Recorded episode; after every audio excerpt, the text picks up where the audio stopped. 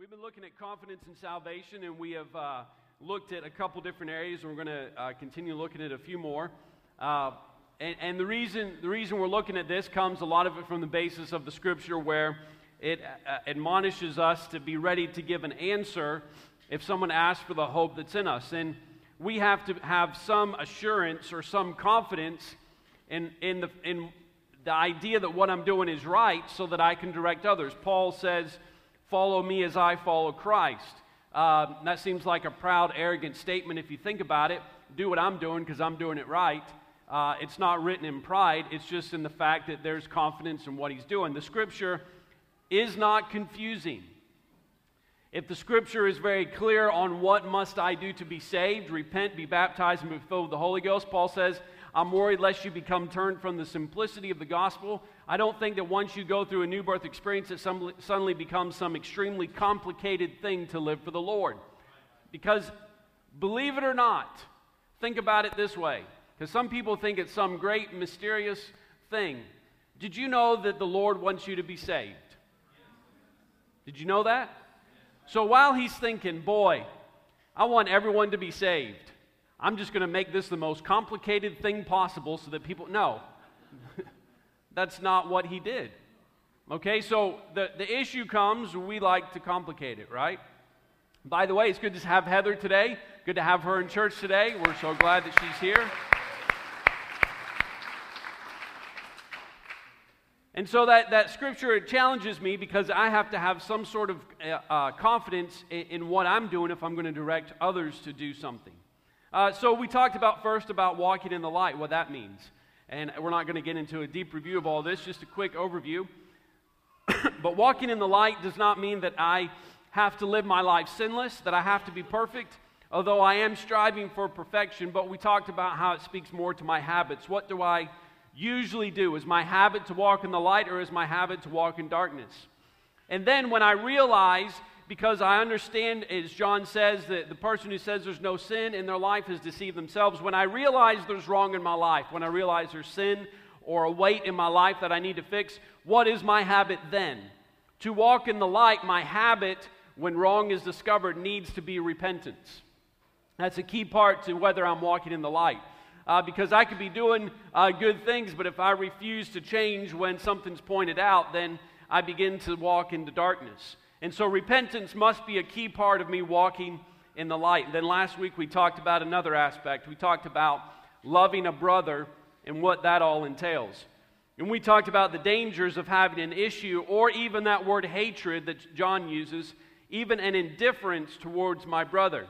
First thing it does is it puts a stumbling block in my own way. And we talked about how there's all sorts of things trying to trip us up and tear us down. I don't need to try to be doing it to myself. So it puts a stumbling block in our own way. We start tripping over stuff, and then it also deceives and blinds me.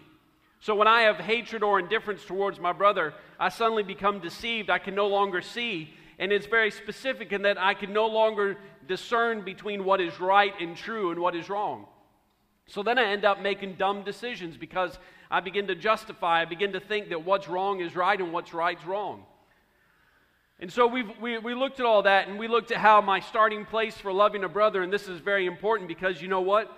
If you live for the Lord any amount of time, you might have an issue with your brother, even if it's just a personality clash, or it'd be better if we don't talk, or whatever it may be. But my starting point for loving my brother is not my brother or sister, but my starting point is his love for me. I love you, first of all, not because of what you have done, or even because you deserve it. But the reason, my starting point for loving you is the agape love, which remember we talked about is undeserved love.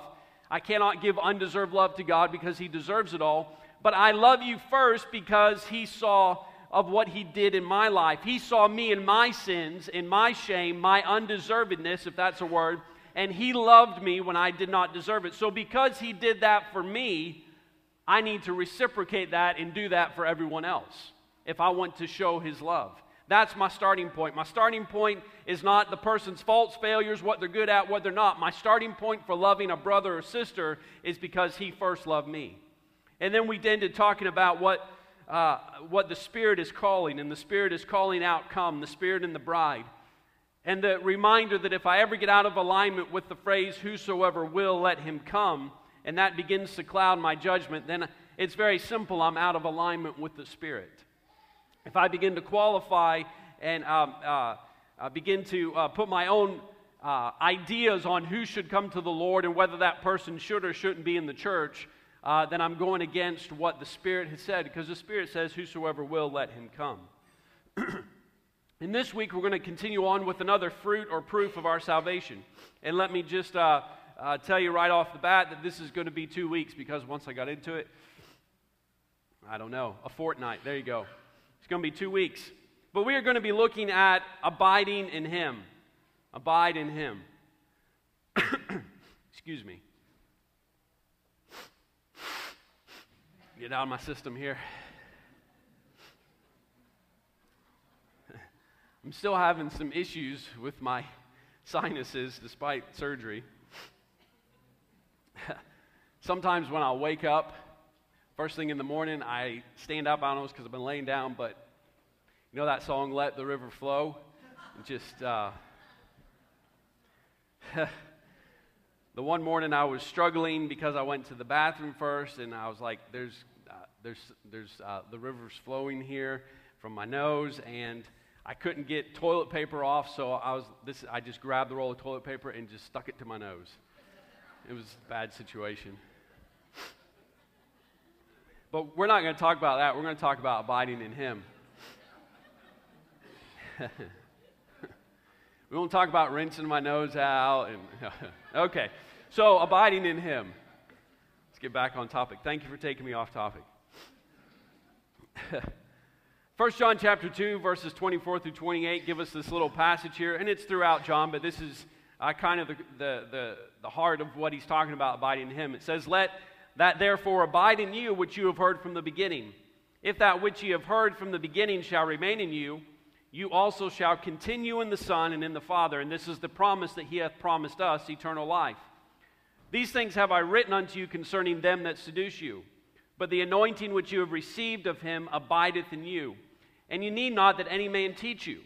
But as the same anointing teaches, teacheth you of all things, and is truth, and is no lie, and even as it hath taught you, you shall abide in him. And now, little children, abide in him that when he shall appear, we may have confidence and not be ashamed before him at his coming. And we mentioned this verse before. You know what? I don't want to live my life in fear that I'm not going to make it. This verse says that when he appears, I can have confidence. You know what? That's what I want. I don't want to have to. I mean, there's, and we've talked about it, there is an aspect that I don't know that I'm 100% saved until I make it to heaven.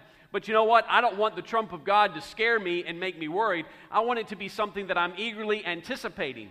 And if I, Brother Gene said the, the other week about I uh, use these words to comfort that the Lord's coming back soon. You know what? That word is not a comfort if I'm not sure that I'm going up. How can those words comfort you if you're not even sure you're saved?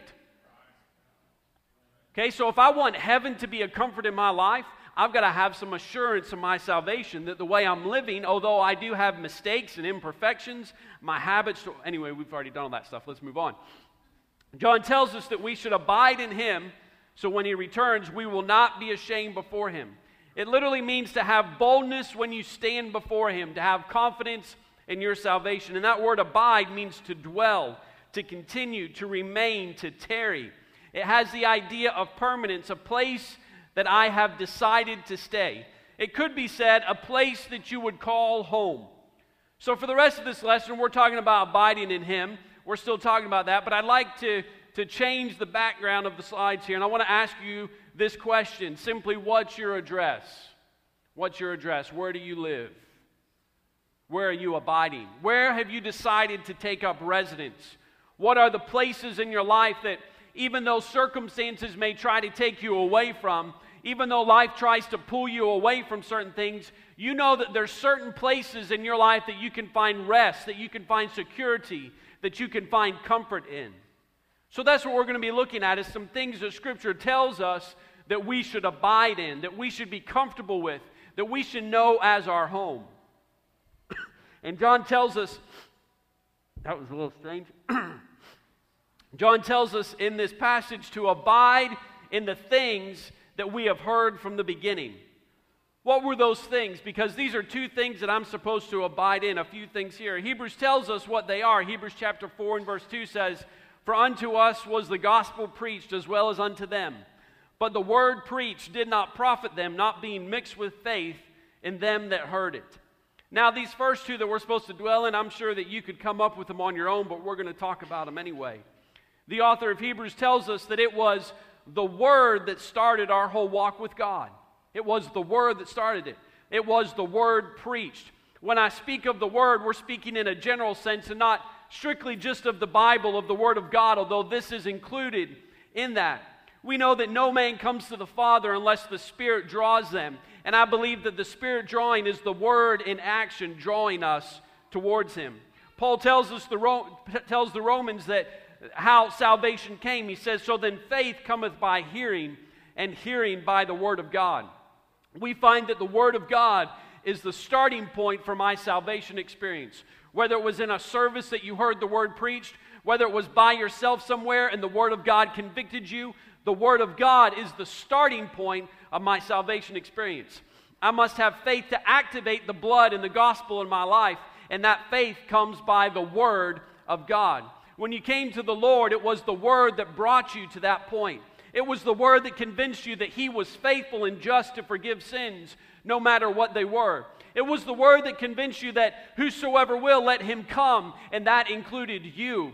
It was the word that, that convinced you that Christ did not die just for the righteous, but he died for sinners like you and I. It was the word that told me that there was a gift for me. It was the gift of God, and it was eternal life, and that I could possess that in my life. The Word was the beginning of your walk with God. And I must continue to dwell in the Word. It's what started me on this path, and I've got to continue to dwell in it. I want to challenge you to not be a renter when it comes to the Word. We're talking about what's your address. Don't rent out the Word of God. It should be a place of permanence in your life. And what I mean by that is when you rent something, it's not your own. And you know what? If you decide just to quit paying, you'll get kicked out eventually, but you can just quit paying. And if you decide, you know what, the hot water's busting all this stuff, you can just leave and trash it, do whatever you want. Now, it's not very nice to do that. I wouldn't encourage you to do that. But a renter does not own the house. He can pick up and move, and his address changes. You know what? You need to make the Word of God something of permanence in your life if it was good enough to save me, if it was good enough to start me on this journey, it's good enough to keep me saved in my life. It's better, it's, it's, it's not better, but it's more than just Acts 2.38 in my life. It'll keep me saved in my life if I find myself in the Word of God. Job chapter 23 says, Neither have I gone back from the commandment of of his lips. I have esteemed the words of his mouth more than my necessary foods. And then Jeremiah says, something similar. Thy words were found, and I did eat them, and thy word was unto me the joy and rejoicing of mine heart. We find that Jeremiah and Job wanted the word of God so much a part of themselves that they liken it to di- digesting the word inside of them. Psalms 119 says, Thy word have I hid in my heart that I might not sin against thee. His words should become ingested, part of my system, if you will. His word should be hid in the deepest parts of me. I need to make my dwelling place in the word of God. It tells me in, in Scripture that everything is going to pass away at some point except my soul, which is eternal, and the Word of God. This world will pass away. All my feelings, all my desires, everything that, that seems so important right now is going to pass away, but the Word of God is going to dwell forever. I need to put myself, bury myself in something that's permanent, something that will not fade, something that will not rust or moth will take it away. I need to find myself in the Word. John chapter 8 says, Then said Jesus to those Jews which believed on him, If you continue in my word, then are you my disciples indeed. I want to remind you that when troubles hit, that when things arise, there's a lot of places that you can turn to. There are. There's a lot of things that I can turn to, and some of them seems to be good options, but I want my address when troubles hit. I want to make my way home to the Word of God. I want to find my guidance in the Word of God because His Word is a lamp unto my feet and a light unto my pathway. I want the Word to be a place of safety and security and peace and rest. Let me just challenge you that if the Word of God is not your dwelling place, then the Word does not become a place of safety, security, and peace. you ever not read the Word of God for a while? You don't have to raise your hand.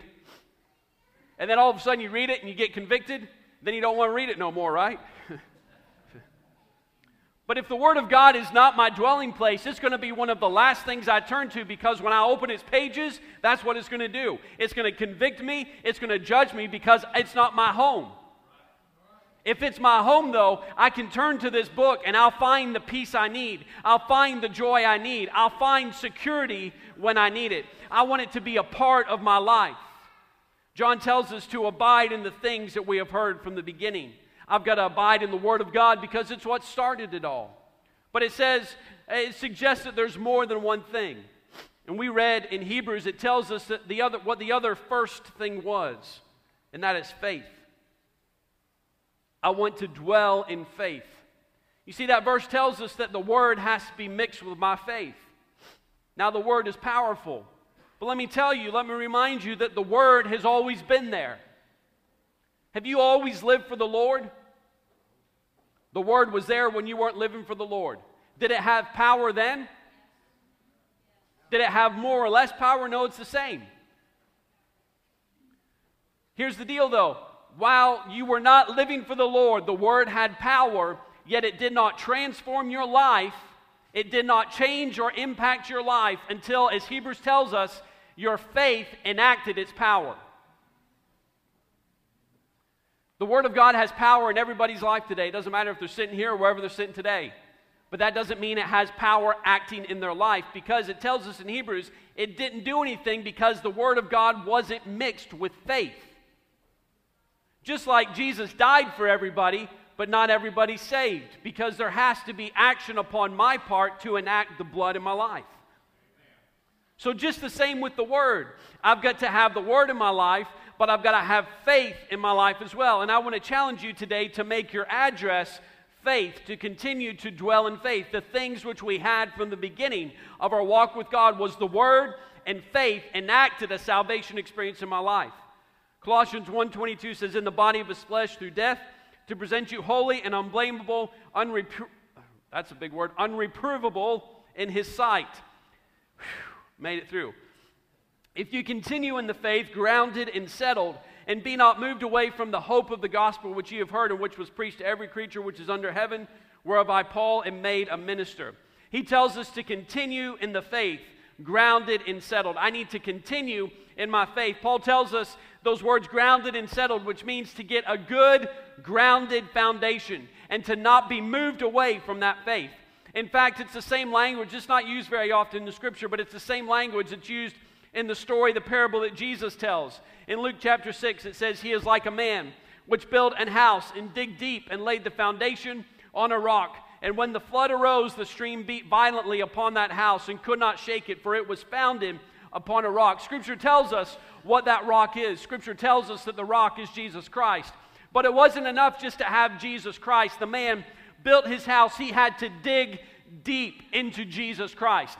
It wasn't enough just to have the rock there, but it was digging deep into the rock. My faith needs to be dug deep into Jesus Christ. My faith needs to be something that cannot be moved. It needs to be something settled in my life.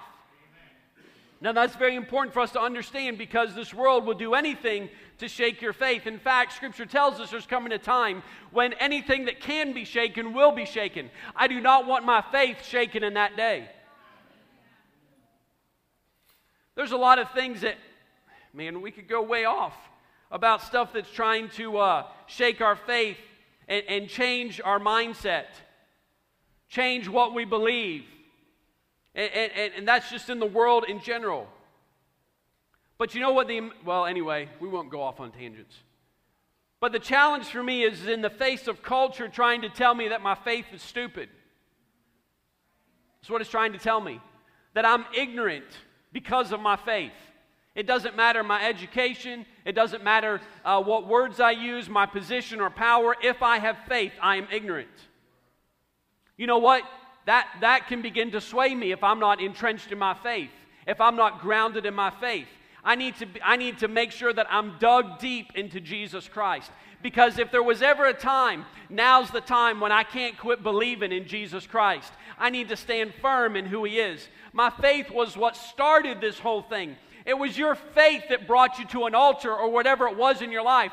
The Word of God was mixed with your faith and it brought you to an altar. Don't let go of that faith now. Don't let go of the faith that brought you to salvation. In fact, in Hebrews chapter 12 and verse 2, it says, Looking unto Jesus, who is the author and the finisher of our faith. The author of Hebrews tells us that Jesus started out my faith. He was the first one to write a word about my faith. And Scripture tells us that a measure of faith is given to every person. That, gee, I didn't come up with faith on my own, I didn't conjure it up by myself. But to every person is given a measure of faith, meaning it starts with God being the author in my life. And this verse tells me that He's not just the author, but He is the finisher of my faith. And if you were in the James class at all, we taught last year, this word finisher is, the, is a word is a variation of the word teleos, which we talked about in James, that there's a completed end. It's a finished, perfect ending. And finisher refers to one who has, in his own person, raised faith to its perfection. And so set it before us as the highest example of faith, which is what Jesus did. He took faith to such a level that he brought it to perfection in his own life. And now it stands before us as an example of faith. His example was a life lived by faith through every persecution, through every trial, through every heartache. His life proves to me that faith works. His life should prove to me that faith works. Despite how his life ended naturally, his life ended on a cross, his life ended in pain, his life, ended in shame. But, and, and, and we look to the ultimate defeat, but he finished his life. He finished his course in faith. No matter what happened to him, it was faith that made his life complete. And it worked. His faith took him through the cross. His faith took him all the way to the right hand of God, that verse tells us in Hebrews chapter 12. It took him to a heavenly tabernacle. He did not ask you to believe, to walk, to, to, to walk on a path that he had not already taken, but he has already completed the course because he finished it. And so, because he set an example before me, because he is both the author, he gave me the faith, and I see a completed faith in his life, I'm going to keep holding on to faith.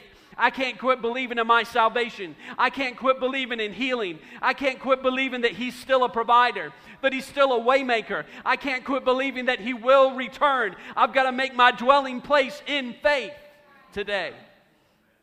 I'm thankful for His example of faith. Because He did it, I can too.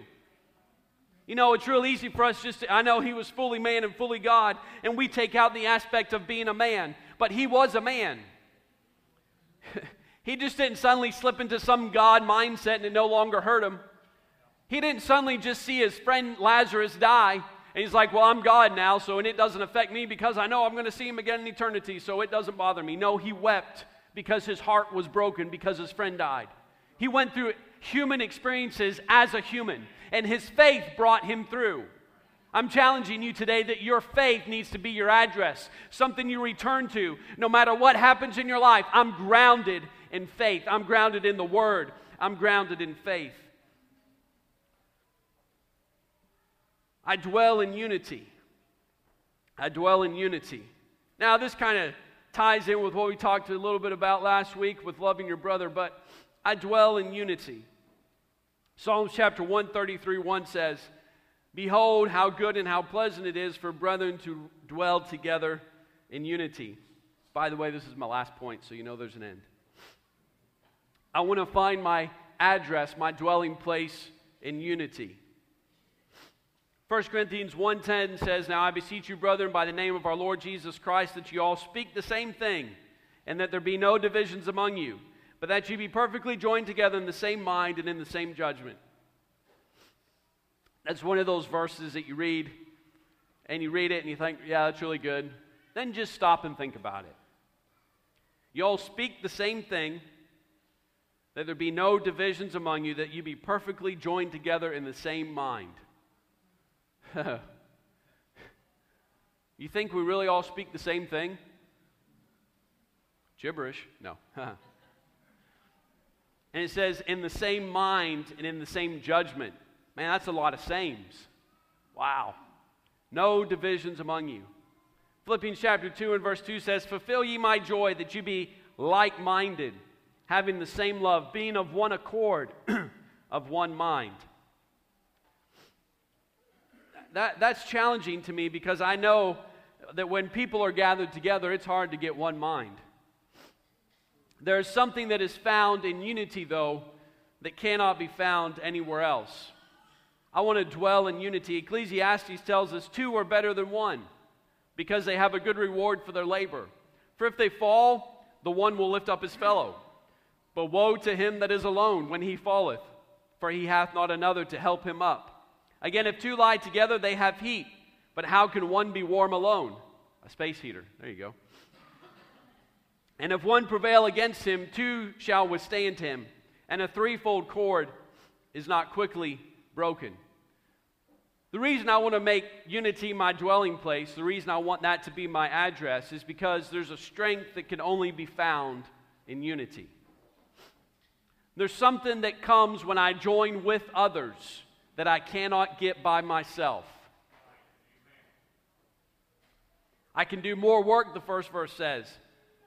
It says, if someone, if I fall, then there's someone there to lift me up. Galatians chapter uh, 6 tells us, Bear ye one another's burdens and so fulfill the law of Christ. That I have an obligation and that there's a calling on my life, no matter what it is, to bear someone else's burden.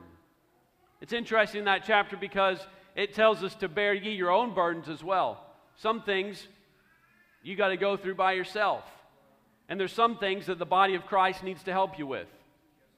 And I've got to be willing to help out tells me that if I prevail against some, if someone prevails against me, then two will be able to withstand that person. And that verse tells us that the threefold cord is not quickly or easily broken. Understand the strength that I get through unity is not incrementally increased, but it's exponentially increased. Now, an exponent, an exponent, sorry, not an exponent, an exponent, you ever seen a number written and it's got like, uh, you know, a 10 and then there's a little 3 that's written up higher? 10 to the power of 3, that means there's three zeros. It's an exponent. It's, it's something. It's an exponent. if I write 10 to the power of 4, you know what that does? It adds another zero. So 10 to the power of 3 would be 1,000. Is that right? Any math whizzes here? Okay. 10 to the power of 4 would be what? 10,000. 10 to the power of 5 would be 10 to the power of 6? 10 to the power, no, I won't keep going. But it increases exponentially. You're not adding one, that's increments. 1 plus 1 is 2, 2 plus 1 is 3. That's not how it works. It's not when two people get together, it makes two, and then when three people get together, it makes three. It's to the power of when there's unity. There's a strength that can only come through unity. It increases beyond the sum of who I am.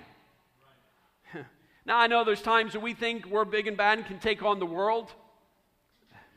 Then we wake up. But when I'm united together, there's a strength that comes beyond the great, however, whatever greatness or strength I can conjure in myself. Unity should be a place that I'm comfortable in. It should be a place that I seek to return to. Now, understand that not everyone every time is comfortable with the word unity because the reality becomes that sometimes for unity, that means that uh, it's not always my way. But sometimes I'm the one who has to bite the bullet for there to be unity. That's why unity is not really comfortable all the time. Unity does not mean that everyone gets along and agrees with me all the time, although they should. no, I'm joking.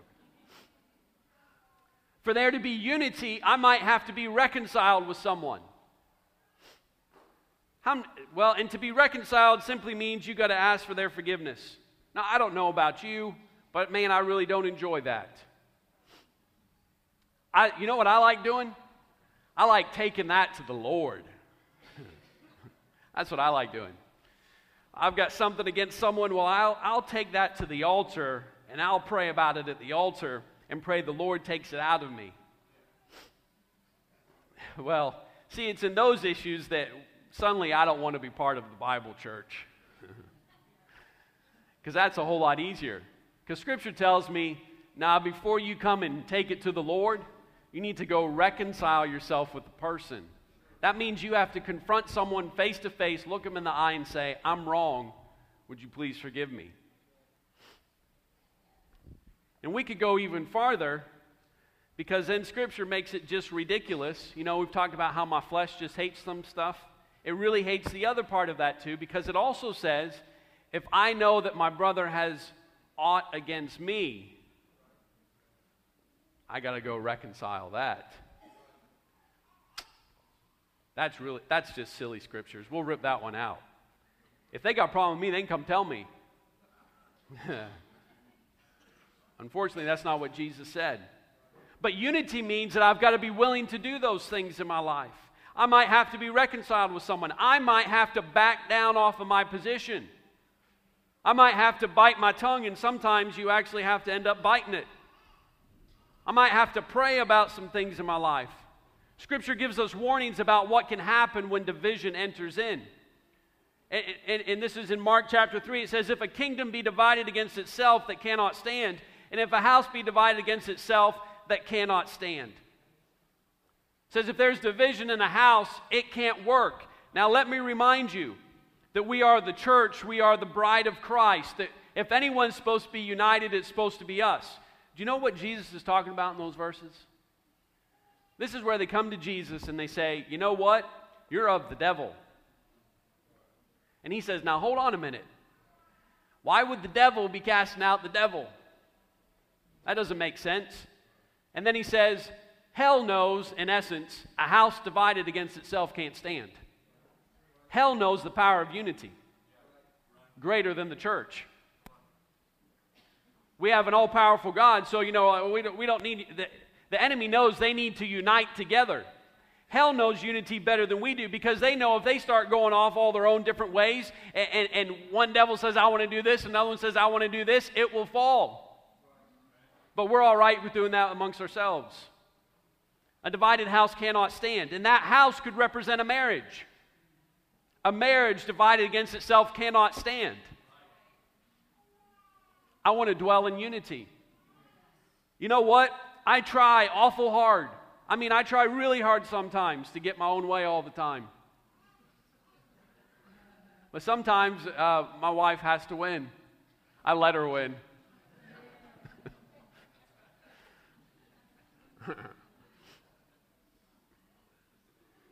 mean, she's always right, but sometimes I let her win. Sometimes there's compromise that has to be made for unity. Because a marriage divided against itself can't stand. If I, if I don't have compromise in my marriage of some sort, then you know what? It's probably not going to last too long. Now, I've, I've not, I'm coming up for 15 years. That's a long time. And my wife's still just 22. It's crazy.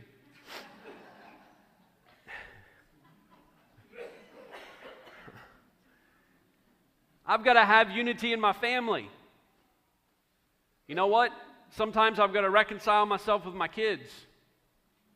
I've got to have unity in my family. And let me say this as a head of a household, if you're a head of a household, it's your responsibility to bring unity to your family. And if you're the issue, deal with yourself. That's all there is to it. It's not your wife's job to bring unity. It's not your kid's job to bring unity. It's your job. Sorry, I just throw that in there. I don't have a PowerPoint slide for that. I guess I could have just taken a picture of my family. No. but a ministry that's divided can't stand. A ministry in the church, a praise team that's divided can't stand. A church that's divided against itself can't stand. And I've got to hurry up here. But division simply means it simply means more than one division, more than one path, more than one direction. When I think of division, a lot of times in my mind, I don't know about yours, but I think of a bunch of people arguing and fighting and, and, and, and all these different things going on. But division simply means there only has to be two, more than one. That's it. It doesn't have to be 16 different opinions, just two, for there to be division to happen. We find a story in Genesis that describes how a disunity can occur. Genesis chapter 13, and Lot also, which went with Abram, had flocks and herds and tents, and the land was not able to bear them that they might dwell together. For their substance was great, so that they could not dwell together. And there was a strife between the herdmen of Abram's cattle and the herdmen of Lot's cattle, and the Canaanite and the Perizzite dwelled then in the land. There's a phrase in there that tells us the reason they could not dwell together was because their substance had gotten so great. Now, this is interesting to me because all of their substance had come from the blessings of God in their life. And all of a sudden, what should have been something great, a blessing from God, now the blessings of God were the source of division. The blessings of God became a source of division. The substance was creating a separation of the actual family unit here of Abraham and Lot. Let me just remind you that I can never let things get in the way of unity. Things get in the way of unity. It's not good. But Abraham and Lot allowed a strife to enter, which is where the disunity entered. There was a conflict. There was a real problem. The land could not support both of them. So it wasn't some made up problem. It wasn't that there was one well and they both wanted that same well. No, there was only one well, so they both had to use the same well. It was a real, valid problem. And nothing was done until strife entered the scene, until fighting broke out. Stuff kept going on in the background. When I think of disunity, I think of people fighting and doing all kinds of stuff. But let me remind you that unity is not the absence of conflict.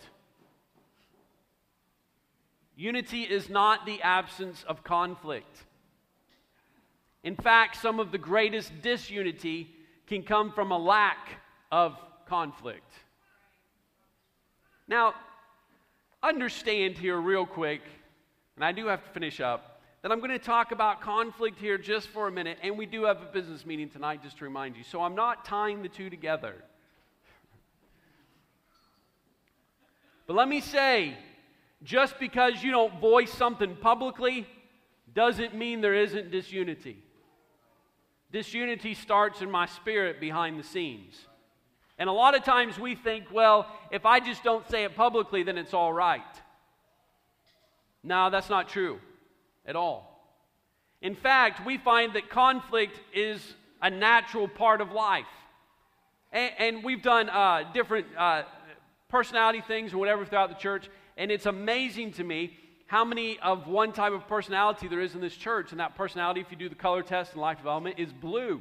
There's a bunch of blue personalities in this church. And one of the things that is like death, I mean, is the worst thing, is conflict. They just want everyone to get along. Let me just say, conflict is necessary sometimes. Now, you don't like that, do you? Especially all the blues. But conflict is a part of life. Conflict is scriptural. And here's the reason why. Is because a lot of times, just because I don't voice the conflict publicly, what it tends to do is brew inside of me. And you know what? Even though I may look unified when I see everyone, inside my spirit, there's disunity. And you know what Scripture tells me that scares me to death? even though I'm supposed to have confidence in my salvation, is it says that when he comes back, he's going to judge the hidden things of the heart. Stuff that no one else knows about. Throughout Scripture, we find conflicts that they happen amongst the early church. In Acts chapter 15, if you read that chapter, a council is called to decide what to do with the Gentiles. It was a huge council. It was everybody, we've got to come together and decide because suddenly we were a Jewish church and God's opened the door to the Gentiles, what do we do with this? Is it of God or is it not of God? Wow, you want to get a conflict started? Ask people, is it of God or not of God? And you got people on both sides. And then let me remind you that, that on the one side is Peter and Paul. No way I'd like to get an argument with them. You got loudmouth Peter and you got Paul who's educated. And Peter and Paul have gone at it face to face. The language used is they got up in each other's grills. That's the Greek and they, they were close enough that the spit was hitting each other in the face. They were so upset about things. Now, that's the apostle Peter and the apostle Paul. In the council at Jerusalem, it says there was great disputings. That doesn't mean that there was nice conversations going on. It was like the English Parliament, if you've ever watched that, where all, all they simply do is preface every barbed and harsh remark with the right honorable gentleman is an idiot. Hmm, that doesn't change. That's what they do. It makes it nicer if you say the right honorable gentleman. There was disputings. A council was called. We find other instances where conflict arises. We find in Acts chapter 6 where a conflict arises because there's certain people that aren't, uh, the widows aren't getting fed of a certain group, and they come to the apostles, and a conflict arose. The issue is not if there is conflict, because conflict is not always wrong. The issue is if there is no conflict resolution, is where disunity comes in. This is important because it's important on the resolution side. And I understand that there has to be compromise given. Let's just take the Acts 6 example. They come and say, you know what, all the widows aren't getting fed. And it comes about that the apostles said, we want to give ourselves to prayer and study of the word. Now let's just imagine that's a conflict. There's people that are upset. My mom's not getting fed. bring people's family into it, you got conflict. What if the apostles had just said, you know what? Yes, she's hungry, but I'm called to preach the word and pray.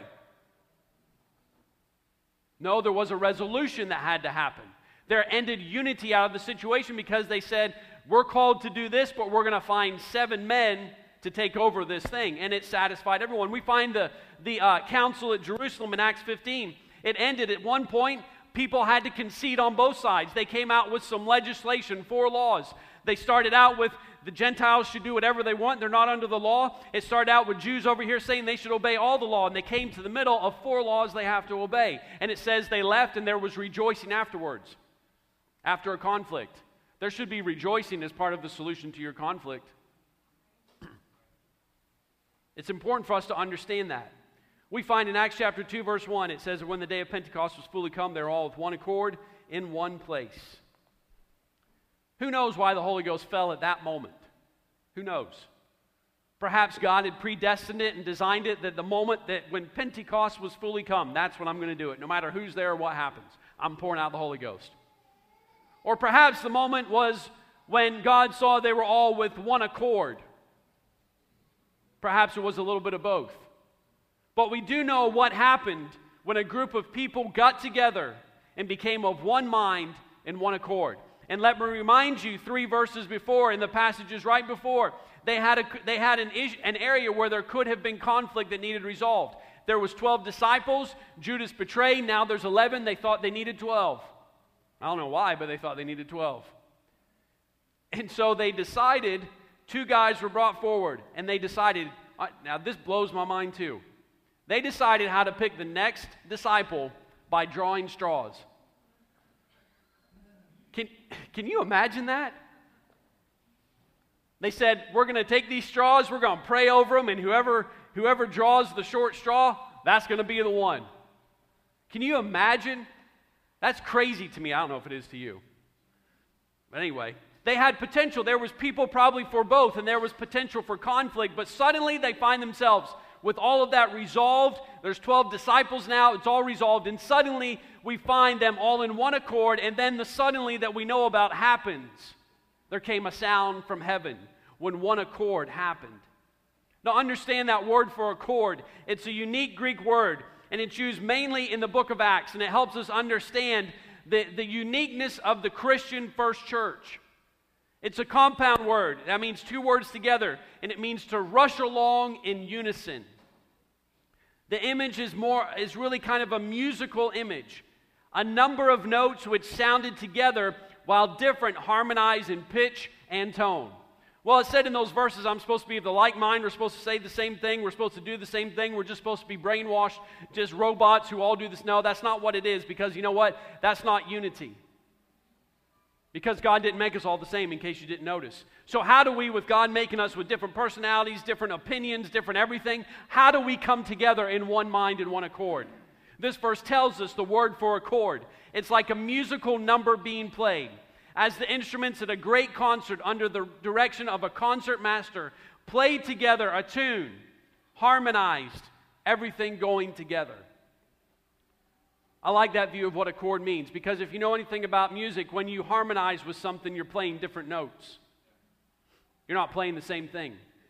You see, while we think of unity as being the melody, which is the main part of the song, where we've just all got to say the same thing, be the same thing, dress the same way, do, that's not how God made us. Does that mean that we just have to? I know we're supposed to die out to ourselves. Does that just mean we kill everything of ourselves so there's unity? No, because God gave us talents and abilities and gifts varying so the body can be encouraged and perfected and grow. But it does mean that not everyone's playing the melody. There's variances, there's differences. But here's the deal while I may have this opinion, while I may have, have these thoughts, and it may differ from this person, when the Spirit brings us all together, I may not be playing the same note, but I may be harmonizing along with it. And as long as I'm following after the Spirit, the Spirit will bring together all of our differences and produce a masterpiece in the presence of God. You see, I may not be playing the same notes as the drums or the same notes as the trumpet or the same notes as the alto or the tenor. I may not be doing exactly the same thing. But when I'm following after the Spirit, although it may seem slightly different, the Spirit has a way of putting us all together in unity. I've got to be in, in, in one accord with the Spirit of God. You see, I'm not going to try and change the way I think to Lynn because I don't have three lifetimes. I'm joking. But you know what? If she tunes herself to the Spirit of God, if Craig tunes him, himself to the Spirit of God, if Erica tunes herself to the Spirit of God, and I tune myself to the Spirit of God, we may not all have the same note, but you know what? When, when we're connected with the Spirit, suddenly something beautiful happens. Just like, you know what, when service starts and we begin to worship, you may not lift your hands like the person next to you. You may not run the aisles. You may weep while someone's laughing. You, it, it can be a variety of things, yet it's worship, a harmony, a beautiful symphony to God. You know what? That's the unity we're seeking for. It's not that, you know what, we're all the same. We all have to do exactly the same. No, I'm tuned to the Spirit of God in my life. Ephesians chapter 4 and verse 3 says, endeavoring to keep the unity of the Spirit in the bond of peace. And you know what happens is sometimes the Spirit tells me I'm out of line. Sometimes the Spirit tells me, you know what, this isn't right. And so then, if I'm walking in the light, what do I do? I repent of my ways. I repent of those feelings. I repent of those thoughts. And I get back in unity with the Spirit of God. And I enter this place on a Sunday believing that you're in unity with the Spirit of God. So that when I lift my hands, when I respond to the presence of God, I believe you're doing the same thing and there's something wonderful happening. That's why when we come together, something happens that can't happen by ourselves. There's a strength there when we're all tuned into the Spirit of God. God. I want my address to be the Word. I want my address to be faith.